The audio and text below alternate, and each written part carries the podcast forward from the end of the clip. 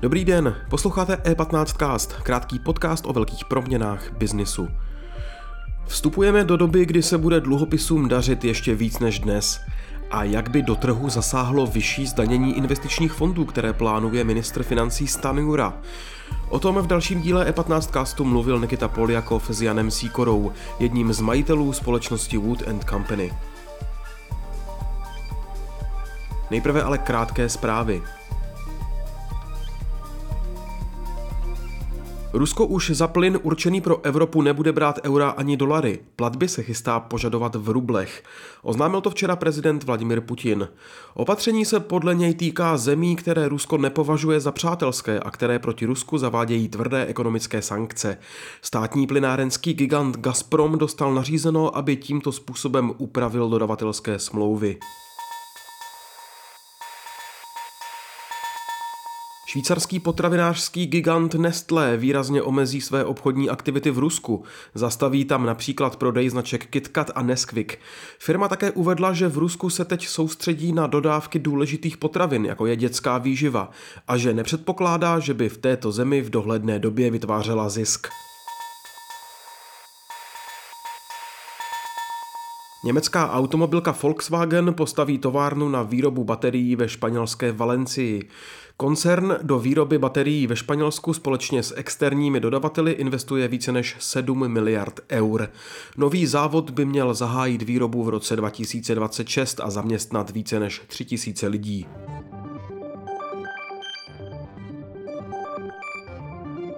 Další zprávy najdete na e15.cz. Teď je čas na rozhovor Nikity Poliakova dnes s Janem Síkorou. A teď už to vítám Jana Síkoru, jednoho z majitelů společnosti Wooden Company. Honzo, dobrý den. Dobrý den, Nikita. Vy jste teď emitovali, emitujete eh, dluhopisy pro pojišťovnu Direct. Jedná se o jednu z dalších řad emisí, kterou eh, vaše společnost provádí. A je to zároveň součástí eh, velkého nárůstu v emisích dluhopisů v České republice v republice. Vstupujeme do doby, kdy se bude dluhopisům dařit ještě víc než dnes, přihlédnutím k, k tomu, kolik je dneska na trhu likvidity?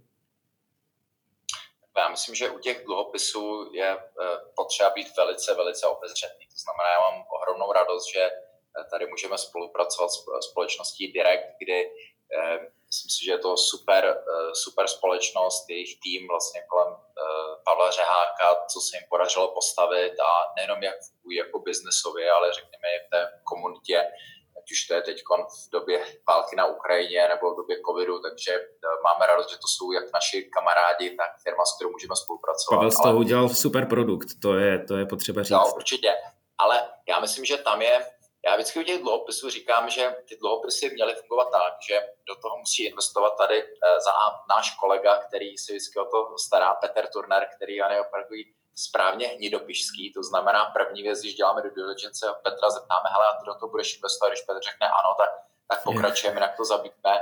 A druhá věc je, i když my jako, pak samozřejmě my jako partneři do těch, do těch produktů musíme chtít investovat a, a ten třetí test, je, říkám, je, je to něco, kdy eh, do toho jsme schopni zainvestovat nebo chceme zainvestovat i peníze našich rodičů. Takže u těch dluhopisů to musíme si vždycky být stoprocentně jasné tím fundamentem a Ehm, a, já mám ohromnou radost, musím ťukat, že vlastně všechny ty programy, které jsme dělali, byly firmy, které známe zevnitř zven opravdu velice podrobně, ale i ty, i ty majitele vlastně za těmi jednotlivými projekty a mám radost, že vlastně všechno, všechny ty dluhopisy, které byly splatné, tak byly splaceny a, a jinak běží velice dobře. Mm-hmm. A věřím, že Direkt bude, bude na tom stejně.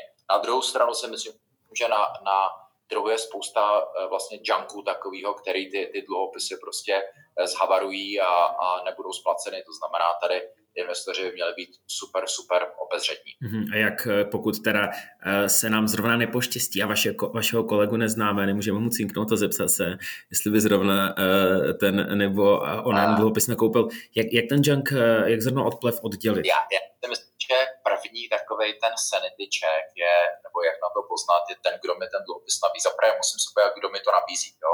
Se mi volá nějaký pochybný prostě podobný poradce, tak to asi úplně to ono nebude. To znamená, eh, ideálně jaký investor by si měl udělat domácí úkol na, na podívat se, jestli ten projekt má hlavu a patu, eh, B, podívat se, kdo mu to nabízí.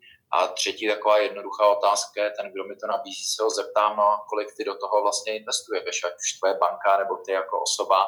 A, a třetí věc je, když do toho zainvestuji, tak jsi ochoten proti tomu půjčit. Jo, to znamená, by měla být otázka pro třeba banku, kterou, kterou mám. Takže já myslím, že když si někdo udělá tenhle domácí úkol, tak ty jednoduché tři otázky eh, podle mě zabíjí celou řadu takových těch pochybných dluhopisů, které podle mě bohužel eh, prostě nedopadnou dobře.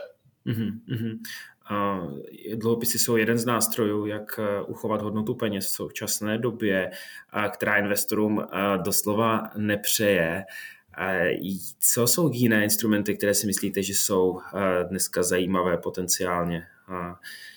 Eh, tak no, dneska samozřejmě fakt by to chtěl mít nějakou křišťálovou kouli, jo, kdy ještě před měsícem prostě nikdo z nás nečekal, že tady bude válka na Ukrajině a co to bude znamenat. Myslím si, že i dneska vlastně nikdo neví, jak, jak dlouho ten, jak ten konflikt se bude vlastně dále vyvíjet.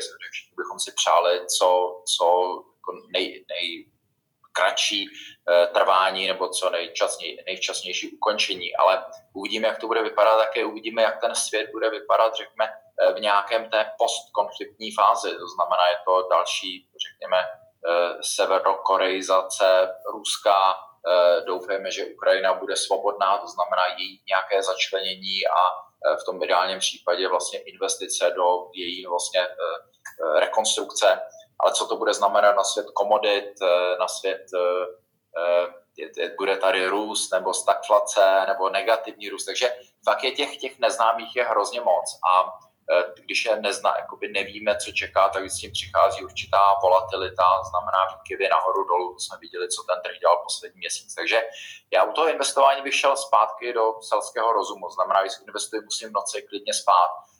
To znamená investovat do věcí, kde jestli nemám rád volatilitu, no tak nebudu investovat eh, do eh, venture projektu nebo na kapitálový trh a půjdu, řekněme, třeba do obligací. Ale tam je riziko, že jestli mi ten, ten kupon vlastně pokryje vlastně inflaci. Uh, takže já bych, když někdo, asi teď se nic moc nestane, když, když třeba měsíc, dva měsíce někdo počká, kdo nemá rád riziko a podívá se, jak, jak vlastně ten svět se bude vyvíjet, ale takové ty úplně jasné eh, nebo jednoduché investice, které můžeme dělat. Každý z nás, je, eh, řekněme, takové v, té, v rámci domácnosti do těch deflačních, eh, deflačních nebo řekněme věci, které mi pomůžou snižovat inflaci nebo dopad inflace, znamená, jestli je to investice do mé fotovoltaiky nebo zlepšení energetické efektivnosti mého domu, digitalizace, ať už v podnicích, nebo i můžeme řekněme tam, kde jsem schopen snižovat náklady, investice do vlastního zdraví. Eh, a to jsou věci, které vlastně budou přinášet benefit v podstatě okamžitě. No a potom je potřeba si sednout a s chladnou hlavou se podívat na eh, nějaké to postkonfliktní svět, eh, jestli čekáme nějakou stagflaci, tak jaké tituly nebo instrumenty nebo jaké sektory historicky v takových dobách vlastně dobře fungovaly a, a potom na to si nastavit nějakou investiční strategii. Mm-hmm. Mluvíte o stagflaci o ní mluvil minulý týden i guvernér Rusnok eh, u nás tady v rozhovoru. Eh, Stagflace je vlastně nechutné období pro investory. Díváte se třeba na investice i prismatem toho návratu k úplnému základu, fakt se jako dívat na zlato, jestli v těch chvílích ty peníze neschovat někam, že ano, i když samozřejmě inflace, inflace prostě nezmizí s koncem války, a tak jak, jak vlastně, jestli, jestli, ta, jestli ta, ta konzervativnost vlastně není, není dobrá cesta, no, jak, co s tím? Určitě, určitě ano, ale tam já třeba zlato osobně nemám moc rád, protože to je takový, jakoby, takový trochu nesmyslný, nesmyslný, ale kov, kde prostě mám zamrzlou hodnotu, to znamená třeba z tohohle pohledu já mám mnohem radši nemovitosti, které mi nesou uh, nějakým způsobem stabilní výnos, samozřejmě dobré, tady vlastně máme nastavené vlastně všechny ty naše tři nemovitostní fondy, abychom měli velice diversifikované portfolio vlastně nájemníků, eh, kde je to taková dobrá cena výkon, to znamená, nemám nějaké přežené nájemné. A tam vlastně na jedné straně vy vybíráte, vybíráte nájem, eh, na druhou stranu ta, ta inflace, která vlastně zvyšuje náklady na stavby jakýkoliv nových budov, tak vlastně i tím pádem zvyšuje vlastně takzvanou tu replacement value, eh, vlastně tu hodnotu těch, těch stávajících. Takže myslím si, že nemovitosti, které nesou nějaký kvalitní, kvalitní výnos, to, to je něco, co dává smysl, upřímně to je něco, co mám radši než zlato, protože tady máte aspoň ten to nájemné, když to ze zlata tam jako, eh, tam naopak máte náklad na skladování a bojíte se, aby vám to někdo nesebral. Takže já bych se díval spíš na investice do věcí než, než zlato. Uh, může to být třeba nějaké uh, komodity, uh, ale kde se to dá hrát vlastně přes ETF nebo jít vlastně do komodit, které více mají, řekněme, použití v nějakém tom, řekněme, po konfliktním stavu, to znamená historicky, když investoval do ropy, zemního plynu, tak na to vlastně dobře, dobře vydělal. Může to být nemovitosti, ale časem je vlastně v akcích, eh, takzvané staples, to znamená společnosti, které produkují ty vlastně eh, produkty té denodenní vlastně potřeby a spotřeby, telekomunikace, myslím, budou velice zajímavé. Vlastně společnosti, které mají velice silné vlastně cash flow, Eh, vlastně v jakékoliv době. Mm-hmm. Velký téma taky sustainability do fondů. Všichni otevírají svůj ESG fond. Eh, je to něco, co je téma pro vás do budoucna i v souvislosti řekněme, s debatami o tom, je, kam, kam teď bude směřovat budoucnost zelené energetiky v Evropě? Takhle já myslím, že bohužel, co, co z toho ESG a, a zelenosti se stalo určitě takové politické téma, kdy v řadě případů šla logika a selský rozum stranou. To znamená, když Němci, kteří se tváří jako, že jsou nejzelenější ze všech zelených, eh, prostě vypínají jádro to, to prostě, a, a pálí víc uhlí. To je ten největší eh, blbost, kterou, kterou člověk kdy slyšel.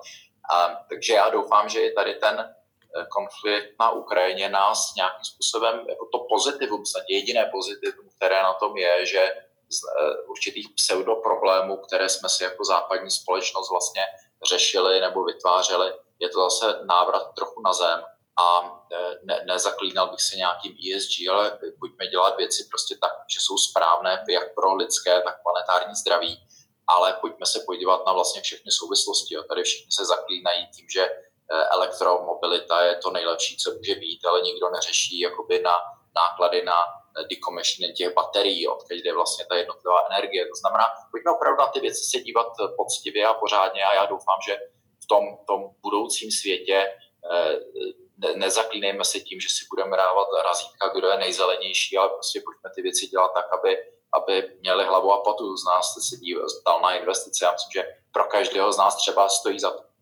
eh, doma zasadit, když můžeme zasadit třeba nějaký ovocný strom nebo něco, kde na jedné straně mám tady benefice vlastně z produktů nebo z ovoce, které mi ten strom bude dávat a na druhou stranu vlastně eh, ten strom bude částečně na mé zahrádce eh, vlastně absorbovat tady CO2 a kdybychom to vzali ad absurdum, kdyby každý z nás prostě v České republice, každý může podle mě zasadit 10-20 stromů ročně, no a najednou máte tady prostě uh, ohromné uh, CO2 vlastně absorpci eh, na, na straně nějaké, nějaké, eh, řekněme, individuální iniciativy. A, takže já myslím, že je to opravdu návrat zpátky na zem a používání selského rozumu. A takové to, to zaklínání se těmi různými eh, pseudo, takovými ty názvy nebo těmi, těmi no, ESG, tak to, jo, to, to já, mně přijde, že je trošičku přehnané, pojďme opravdu tady spíš používat ten selský rozum. Mm-hmm. Honzo, poslední téma. Eh, dnes v rozhovoru eh, pro E15 minister financí Stan Jura připustil, že se může zvýšit eh, zdanění investičních fondů. Ta daně dneska na 5%. On mluvil o samozřejmě standardní daní 19%. Neříkám, že řekl, že by se to mělo zvednout na 19, ale bude se pohybovat tady tom horizontu. V souvislosti s tím, jak dneska je na trhu vlastně strašně moc likvidity a bude se asi ještě přibývat a ten apetit do investičních fondů svá peníze ukládat, nemůže to trošičku narušit tu dynamiku, která teď je? Já myslím, že určitě ano. Já, já mně přijde takhle vždycky nejhorší na daních, když jsou nějaké takové ty nesystémové zásahy a nepředvídatelnost. To znamená, jestliže tady chci rozjet nějaký sektor jako kapitálový trh, kdy vlastně země, které mají funkční kapitálový trh, tam ta ekonomika roste mnohem rychleji a když někdo prostě přijde s nápadem, tak teď potřebuji někde najít peníze, no tak zdaním to nebo ono, nebo tamhle ti mají trochu hodně, tak tam dám nějakou sektorovou daň. Prostě to je naprosto špatně. Jo, to znamená, já myslím, že stát, co by naopak tady měl dělat, je začít uvažovat o jeho digitalizaci. Pojďme se podívat, prostě podívat, jak to funguje v balských zemích.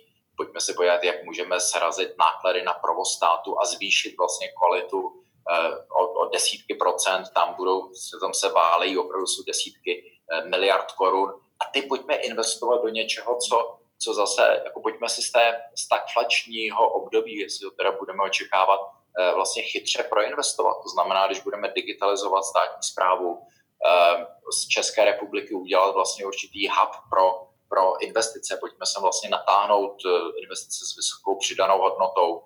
Myslím si, že to, že Eh, teď je fantastické, jak vlastně země otevřela opravdu ruce a, a je schopná dát pomoci vlastně ukrajinským uprchlíkům, ale je řada z nich tady může zůstat a to si myslím, že může být ohromný eh, vlastně pomoc jak, jak pro ně a doufáme, že tady budou mít prostě lepší život, než by měli na Ukrajině, ať už i třeba předkonfliktní a doufáme, že tady u nás najdou domov, ale to může být třeba 200, 300, 500 tisíc lidí.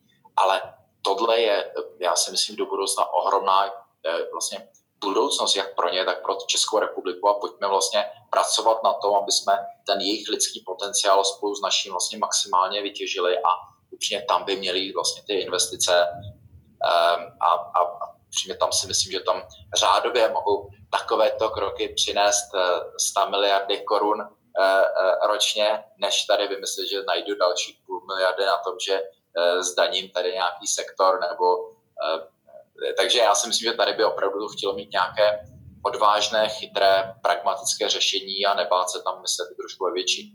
Mm-hmm. Honzo, děkuji za váš čas a přeju vám všechno dobré. Nikita, mějte se hezky. Díky za pozornost. E15cast můžete poslouchat ve všech podcastových aplikacích a na webu e15.cz.